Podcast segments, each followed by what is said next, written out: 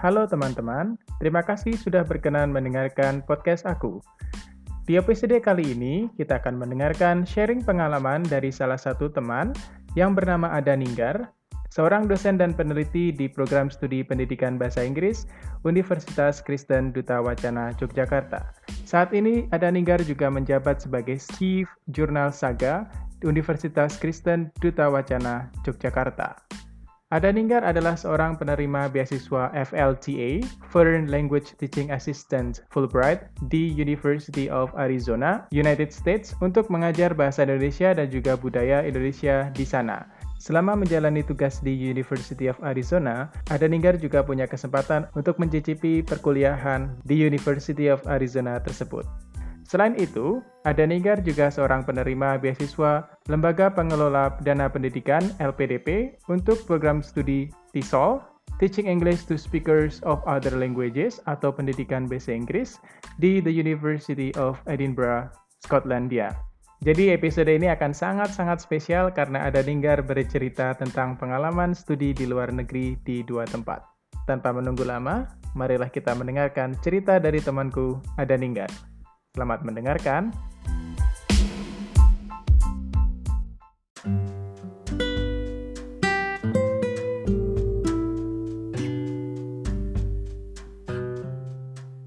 Halo Ada, apa kabar? Halo Dwi, kabar baik. Apa kabar? Kabarku juga baik di sini. Masih kerja di kantor atau kerja di rumah nih, Ada? Kebetulan ini kerja di kantor kerja di ya, kantor empat, empat, empat hari dalam seminggu ya oh gitu iya jadi empat, empat hari dalam seminggu masih masih ada waktu di rumah masih juga di kantor gitu ya, ya ada ya anyway thank you so much for your time sudah mau diajak ke sini untuk berbagi cerita pengalaman kuliah di luar negeri. Ya, yeah, thank you for inviting me ya. Yeah. It's a pleasure actually. Thank you, thank you. Pasti banyak banyak cerita seru nih. Oke, okay. uh, eh, ada ada ini salah satu temanku yang hebat banget. Dia kuliah di US pernah, kuliah di UK juga pernah. Dulu pas di US selama sekian bulan itu untuk sebagai teaching assistant ya melalui program Fulbright Language Teaching Assistant. Ya, betul, betul. Kemudian S2 di United Kingdom. Kalau waktu itu di Amerika melalui program um, Fulbright Language Teaching Assistant itu ngapain aja sih ada waktu itu?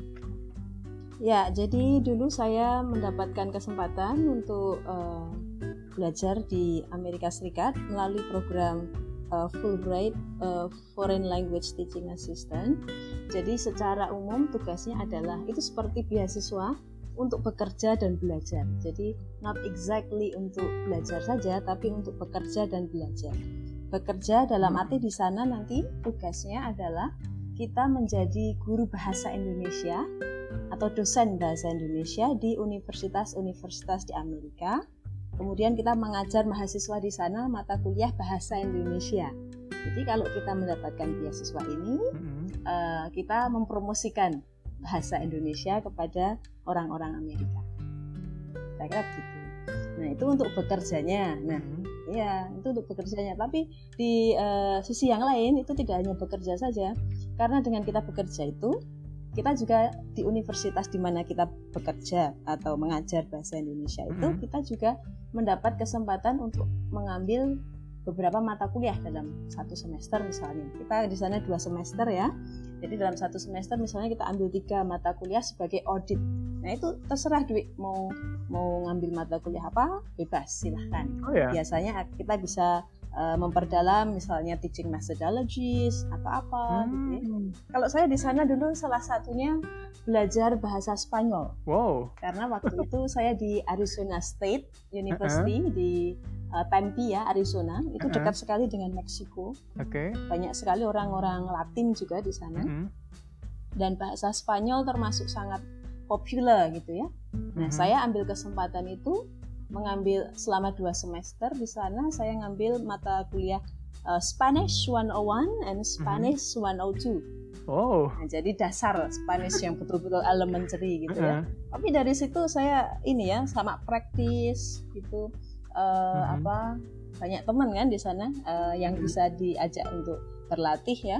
Mm -hmm. Jadi saya menurut saya kemampuan bahasa Spanyol saya cukup ber, berkembang ya selama di sana dan menurut saya untuk okay. misalnya belajar bahasa asing sangat sangat berguna dan oh, sangat okay. apa ya pengalaman yang sangat menarik. Hmm, keren Demikian. keren. keren. Jadi uh, sempat bekerja, sempat juga uh, kuliah atau studi gitu ya. Dan iya, betul, itu betul. kebetulan Jadi, ada hmm. ada ngambilnya mata kul hmm, mata kuliah jurusan bahasa gitu. Tapi boleh nggak sih kalau misalnya kuliahnya misalnya melenceng kayak katakanlah ngambil perfilman gitu, boleh nggak? Oh boleh sekali. Nah kebetulan waktu itu saya hmm. ngambil agak iseng itu saya ngambil American Politics. wow. Salah satunya. Jadi ada bahasa Spanyol. Uh -huh. Ya. Jadi saya ngambil waktu itu saya karena saya dari prodi bahasa Inggris ya, mm -hmm. gitu ya. Saya ngambil teaching methodology, saya ngambil teaching grammar uh, for ESL misalnya. Mm -hmm. Tapi saya juga ngambil bahasa Spanyol karena saya kira itu penting ya belajar bahasa asing. Dan juga saya ngambil American Politics. Wow keren. Menarik sekali jadi uh, apa itu mata kuliah S3 bahkan. Oh, jadi wow. agak ini agak ngaco sebenarnya waktu itu. Tapi boleh kok sama dosennya ya udah saya ngambil iya, aja. Yeah, yeah. tapi emang agak susah sih, tapi ya dapat mm-hmm. ilmu lah. Kira-kira uh, perpolitikan Amerika itu seperti apa? Wih, keren banget. Itu kuliah sambil kerja gitu pusing nggak sih? Ada waktu itu? Uh, enggak sih, karena kan uh, kita bekerjanya juga tidak terlalu yang bekerja yang uh, sangat dengan jam yang sangat ini ya banyak ya. Mm -hmm. uh, mengajar kita kan uh, cukup uh, linian dalam arti uh, bahasa Indonesia itu bukan uh, secara jam memang tidak tidak banyak tidak banyak uh, hmm. tapi memang iya kita memang harus membagi waktu antara mengajar dan uh, belajar jadi sebagai dosen hmm. dan sebagai mahasiswa nah mungkin teman-teman yang perlu tahu meskipun ini judulnya beasiswanya itu teaching assistant mm-hmm. tidak melulu bahwa kita itu di sana jadi asisten gitu ya mm-hmm. ada dosen terus kita dalam tanda kutip cuma asisten itu enggak kadang kita juga kita most of the case malah most of the cases kita really actual actually teaching. Jadi hmm. itu judul aja teaching assistant. Pada pada pada hakikatnya kita betul-betul dikasih kelas. Dikasih kelas. Di, kita dikasih LMS ya. Hmm. Kasih LMS untuk manage kelas kita. Kita di sana sebagai dosen, kita bisa grading, hmm. kita bisa kasih tes. Jadi full full um, ah. mengajar sebagai dosen. Jadi menarik sekali. Pengalaman juga kan itu. Ya. Iya, bener banget. Dan itu mahasiswanya kebanyakan mahasiswa S1 gitu atau bagaimana? Uh, kebetulan kalau mahasiswa saya dulu e, di ASU ya mahasiswa S1 ya, tapi ada juga mahasiswa S3 malah. Oh ya. Jadi wow. Mhm. mahasiswa S1 mereka ambil bahasa Indonesia sebagai apa mata kuliah wajib gitu ya. Mm-hmm kebanyakan memang begitu ya. Tapi saya juga memiliki murid uh, mahasiswa uh, yang sedang studi S3. Waktu itu kalau saya tidak salah agama Buddha, S3 agama Buddha. Nah, dia sangat tertarik dengan uh, budaya, budaya Asia Tenggara dan sebagainya. Nah, saya dia ambil bahasa Indonesia, saya ngajar dia bahasa Indonesia. Malah karena dia sangat tertarik dengan karena dia studinya agama Buddha ya, mm-hmm. dia kan belajar bahasa Sanskrit, mm-hmm. bahasa Sanskerta mm-hmm. gitu ya. Terus dia tertarik belajar aksara Jawa. Oh, oke. Okay. jadi ya, jadi di sana dia minta saya ngajarin dia mm-hmm. ya dasar ya, aksara Jawa mm-hmm. dasar. Ya, bolehlah. Tapi ini memang bukan mm-hmm. masuk ke kurikulum ya, tapi dalam arti possibility possibility itu mm-hmm. ada. Jadi ya. Wih, menurut saya itu kesempatan, kesempatan lah. yang ya. mungkin teman-teman yang saat eh, kesempatan untuk mempopulerkan kita. Oke. Okay. Jadi mungkin teman-teman yang saat ini sedang mendengarkan juga itu sebuah kesempatan. Nama beasiswanya adalah FLTA ya, Foreign Language Teaching Assistant di Iya, betul, Fulbright. Oke, itu pengalaman ya, di US. Kemudian ya. habis itu beberapa tahun kemudian ada mendapatkan kesempatan untuk studi S2 di United Kingdom. Wow, luar biasa dari US ke UK. Betul. S2 waktu itu tepatnya di ini ya, di University of Edinburgh ya, di Scotland. Betul, okay. di Edinburgh, di Scotland. Itu untuk program TESOL, uh, pendidikan bahasa Inggris ya. juga. Oke, nah ini menarik nih kan ada ada sudah pernah nih kuliah di US dan kuliah di UK. Apa sih yang membedakan kuliah di UK sama di US? Uh, beda-beda ya. Cuma memang tidak bisa saya bandingkan secara apple to apple karena ketika di Amerika Serikat kan mm -hmm. saya mhm. tidak sebagai mahasiswa full ya, tidak sebagai mahasiswa full. Okay. Uh, dan sistemnya juga audit hmm. dan tentunya kalau di Amerika Serikat saya ngambil kuliah itu uh, secara pressure mungkin uh, lebih ringan ya. Nah kalau beasiswa S2 hmm. di United Kingdom saya kan betul-betul sebagai mahasiswa full saya harus lulus hmm. karena dibiayai dengan beasiswa misalnya ya.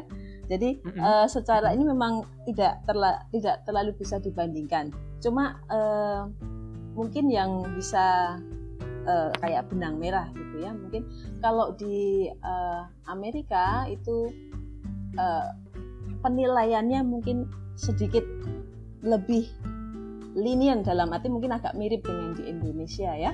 Misalnya nilai 80, mm-hmm. nilai 90 itu saya masih bisa mendapat ya. Mungkin ya orang beda-beda ya, tapi kalau pengalaman okay. pribadi saya begitu. Yeah. Nah, ketika saya di UK mm. uh, penilaian itu berbeda sekali. Penilaian itu okay. misalnya ya 70 itu nilai yang sudah sangat bagus ya. Kalau social science ya, 80 itu sulit sekali ya.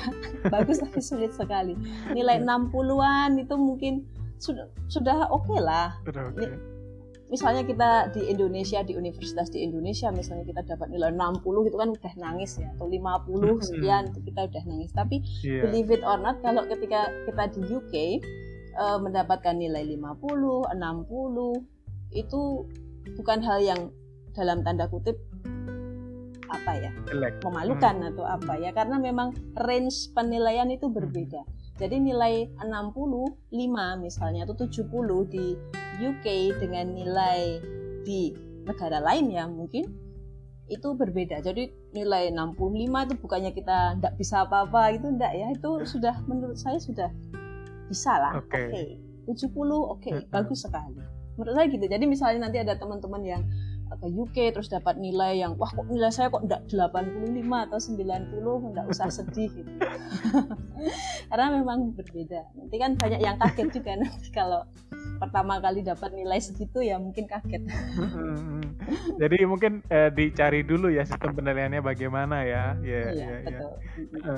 Tapi kalau uh, hal yang di luar kampus deh yang membedakan, misalnya iklim mm. atau makanan gitu, ada nggak sih yang perbedaan signifikan antara UK dan US gitu? Uh, kalau iklim, uh, kalau saya secara pribadi agak sangat berbeda ya. Ketika saya di Arizona itu mm -hmm. gurun ya, gurun jadi panas sekali dan kering sekali, mm -hmm. jadi kita harus pakai lip balm dan sebagainya. itu harus gitu ya jadi karena kering dan panas gitu. karena iklimnya iklim iklim gurun nah kemudian saya S2 di Edinburgh itu eh, dingin ya uh, Edinburgh itu hmm. cantik sekali cuma secara iklim secara cuaca itu nggak bisa diprediksi hmm. jadi uh, apa ya misalnya basah sekali basah uh, sering hujan gitu ya hujan badai gitu ya. Hmm. kalau di sini kita hujan gitu kita pakai payung gitu ya hmm. masih oke. Okay. kalau di sana pakai payung paling dua hari udah rusak payungnya. ya kayak gitulah. Uh itu secara iklim. Uh nah kalau secara makanan uh, ya mungkin lain ya. Karena misalnya di Arizona itu kebanyakan ya makanan uh, biasa lah misalnya roti atau semuanya ada. Misalnya makanan Asia juga banyak uh, cuma di sana karena memang dekat dengan Meksiko jadi memang banyak makanan-makanan Latin misalnya taco hmm. dan sebagainya. Nah kalau di UK itu karena banyak imigran dari India, Pakistan dan sebagainya tentu kita lebih mudah kalau menemukan makanan-makanan tikar masala, kebab dan sebagainya ya. ya gitu-gitu aja. Oke okay, oke okay, oke. Okay. Tapi kalau pengalaman berkesan ada nggak sih waktu studi di luar negeri? Yang paling berkesan? Uh, banyak sih, hmm, terlalu, terlalu banyak. banyak. Apa ini? Satu deh pengalaman yang paling berkesan bisa di waktu di US, bisa waktu di UK yang kira-kira wow, this is the best moment ever ever had gitu. Apa ya? Karena banyak sekali ini sepertinya tidak terlalu bisa dibandingkan. Jadi misalnya yang saya mungkin ketika kita ada di Amerika atau di uh, UK gitu ya banyak sekali firsts mm-hmm. jadi banyak sekali pengalaman-pengalaman pertama mm-hmm. uh, misalnya ketika di Amerika itu uh, sistemnya kita pakai pajak ya mm-hmm. kalau misalnya belanja mm-hmm kita belanja 4 dolar di price price tag hmm. misalnya gitu ya hmm. ketika masuk kasir jadinya 5 dolar oh iya seperti itu hmm. karena pajak tidak dimasukkan ke dalam price tag hmm. kalau di Indonesia kan ini sudah ini ya price tagnya segitu di kasir di kasir juga segitu hmm. misalnya seperti itu kan pertama kali uh kok gitu hmm. gitu ya terus kemudian sistem pendidikan itu ya itu uh, cukup mengejutkan tapi at the same time juga kita belajar banyak dari situ sih range nilai yang saya saya uh, tadi bilang ya hmm. beda dengan di Indonesia mungkin ya. Hmm. Tapi mungkin kalau mau dibilang uh, once in a lifetime sebenarnya ketika kita traveling ya. Uh, you know we are very far from home when we are there hmm. ya. Jauh sekali dari rumah. Hmm. Kemudian kita lihat suatu pemandangan ya misalnya saya traveling ke apa uh, ke castle Loch Ness ya kalau tahu itu kan terkenal dengan monster uh, monsternya. Duduk di situ castle-nya bagus sekali pemandangan bagus sekali merenung gitu ya. I think pengalaman-pengalaman seperti itu sangat penting untuk kita dapatkan ya. Jadi uh, apa seperti ya kita mensyukuri we are grateful that we are there. Uh, grateful for the sceneries. Mm-hmm. ya kita diberi kesempatan untuk melihat belahan dunia lain yang tentunya berbeda dengan dengan yang yang kita, kita punya, punya ya. sekarang. Luar biasa. Yeah. perlu banyak bersyukur ya kita ya. Nah. Iya saya kira oke okay, jadi banyak banget hal yang berkesan hal positif yang berkesan yang ya apa pun pengalaman-pengalaman seperti itu yang dipelajari di sana atau didapatkan dari studi ke luar negeri.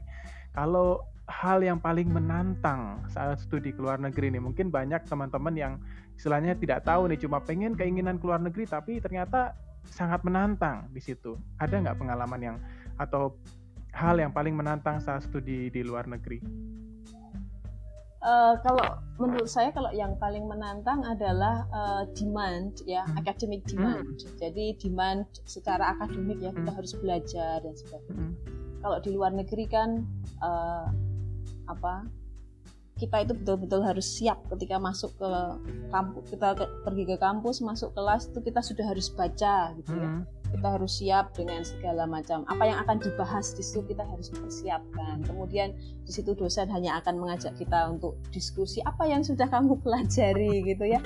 Jadi dan apa yang harus kita pelajari itu bukan hanya satu dua halaman itu bisa berjurnal-jurnal okay. ya dalam satu malam itu kita mungkin harus baca paling nggak tiga jurnal untuk bisa berdiskusi gitu ya. Jadi yang seperti itu ya menurut saya cukup menantang bagi saya. Jadi misalnya hari eh, esok hari mau kelas, jadi malam ini nanti saya harus betul-betul persiapkan dengan sungguh-sungguh. Hmm. Soalnya kalau enggak nanti ya ya orang beda-beda ya, hmm. orang beda-beda. Tapi kalau kita sampai nggak persiapan masuk kelas, kita nggak bisa mengikuti diskusi jadinya ya nggak enak juga tuh kita. Benar benar benar. Ya atmosfernya nggak enak banget. Iya itu itu berlaku waktu studi di US sama di UK ya sama aja ya berarti kita? Ya sama sama. Dihadapkan dengan banyak uh, reading list kalau misalnya. Iya betul.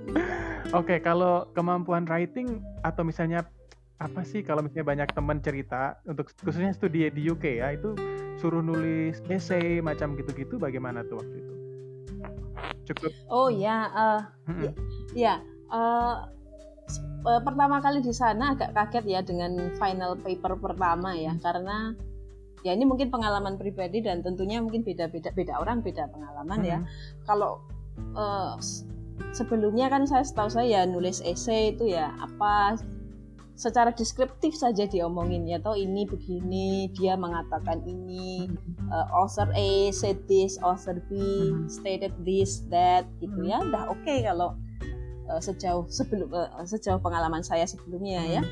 nah ketika saya nulis begitu di di UK ini dianggap kurang bagus. Nah, jadi kalau di UK itu essay atau artikel yang bagus itu adalah bukan yang deskriptif tapi yang analytical. Jadi kita harus menganalisis uh, apa sumber-sumber ya literatur, hmm. kemudian kita sampaikan uh, standpoint kita berdasarkan uh, support-support yang ada di literature. Jadi bahasanya analytical, bukan deskriptif ya. Hmm. Ya itu yang mungkin pertama untuk pertama kalinya memang itu bikin kaget ya. Hmm. Kayak gini setahu saya ini udah bagus ya ternyata enggak belum bagus ini tapi ya itu berkembang ya dipakai feedback dari feedback dosen dan sebagainya ya lama-lama tahu oh ya oke okay. hmm. tapi memang perlu waktu ya untuk itu iya iya luar biasa ya tapi memang memang ada ya ada ada momen untuk kaget juga ya waktu itu ya ada ya iya.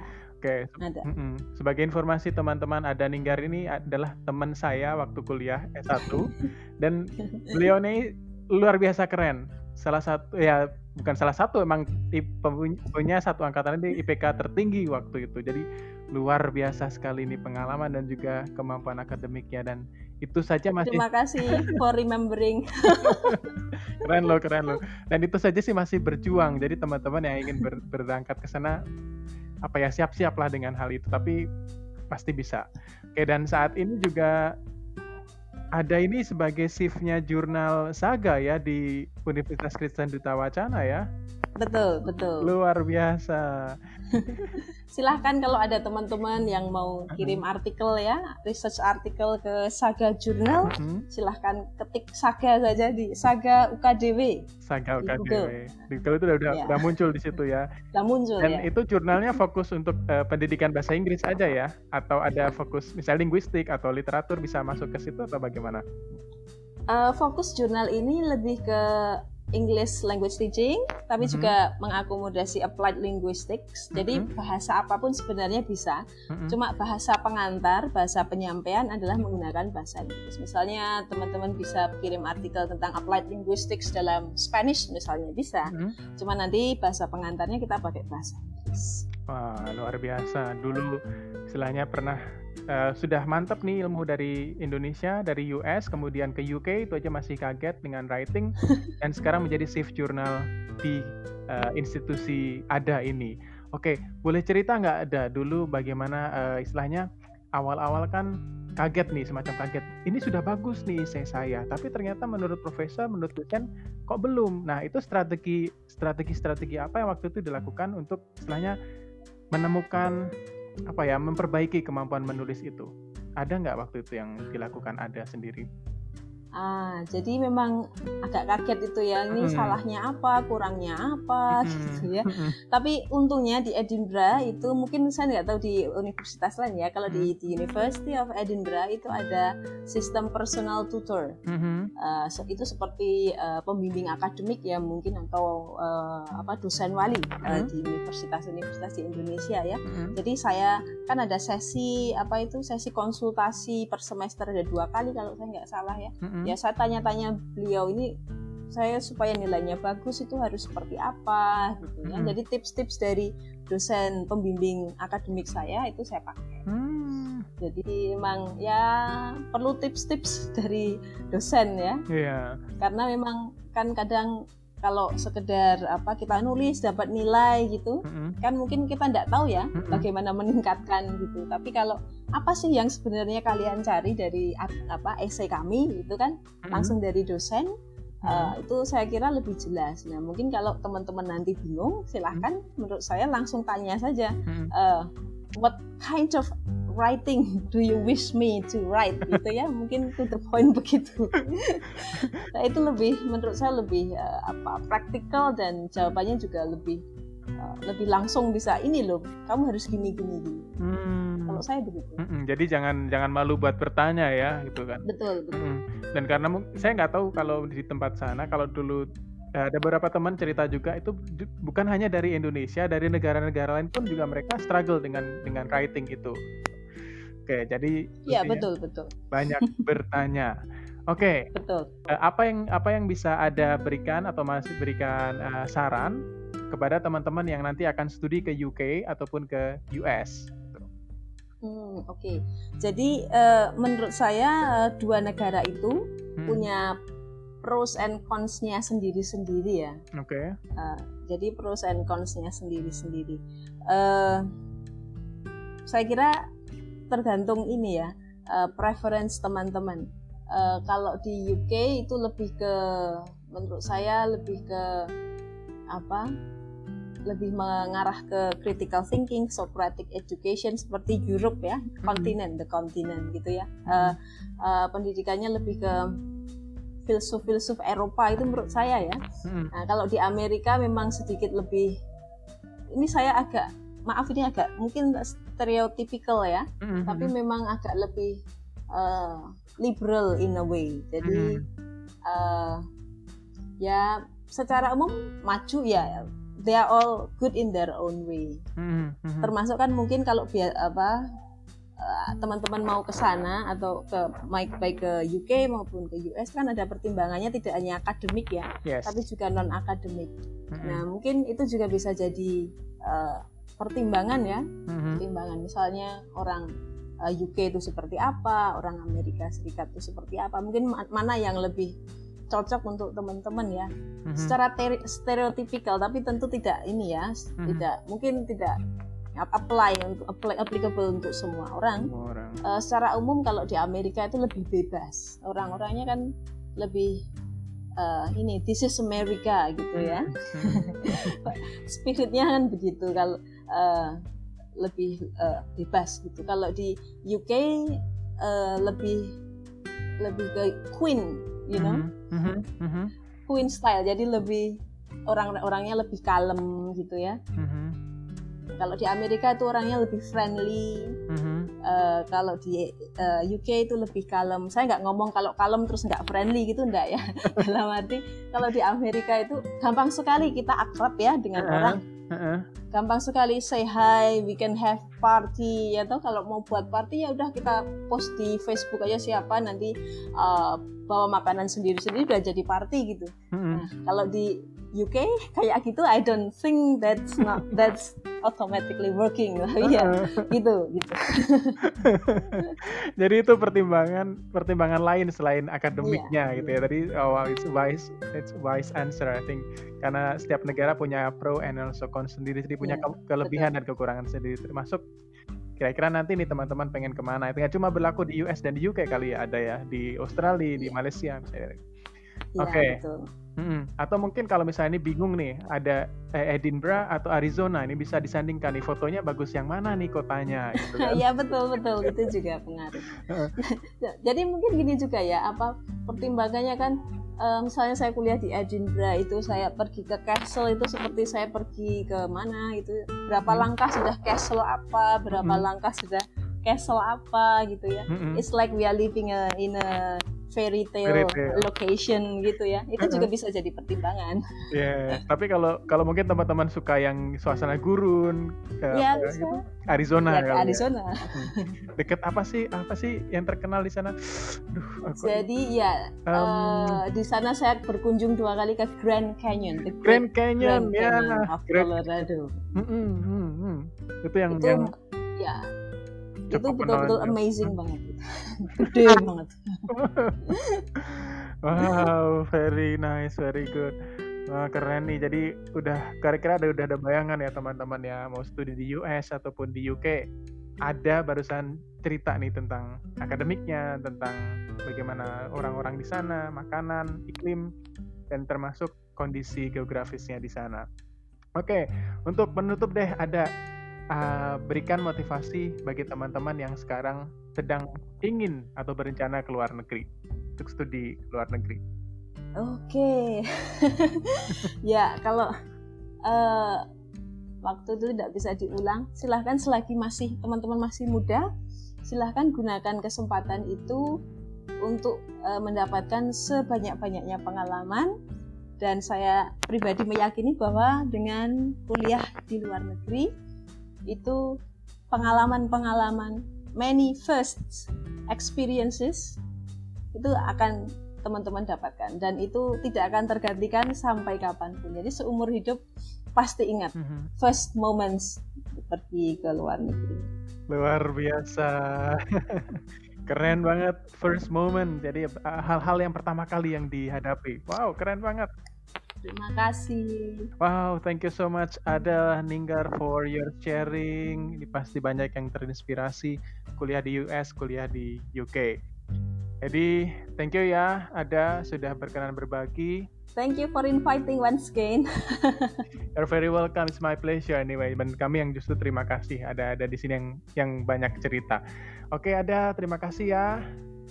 Kita akhiri sampai di sini. Stay healthy, stay safe ya di sana ya. Stay healthy and stay safe. You too, yes. Oke, okay, thank you ya Ada ya. Bye. Thank you, you're welcome. Bye.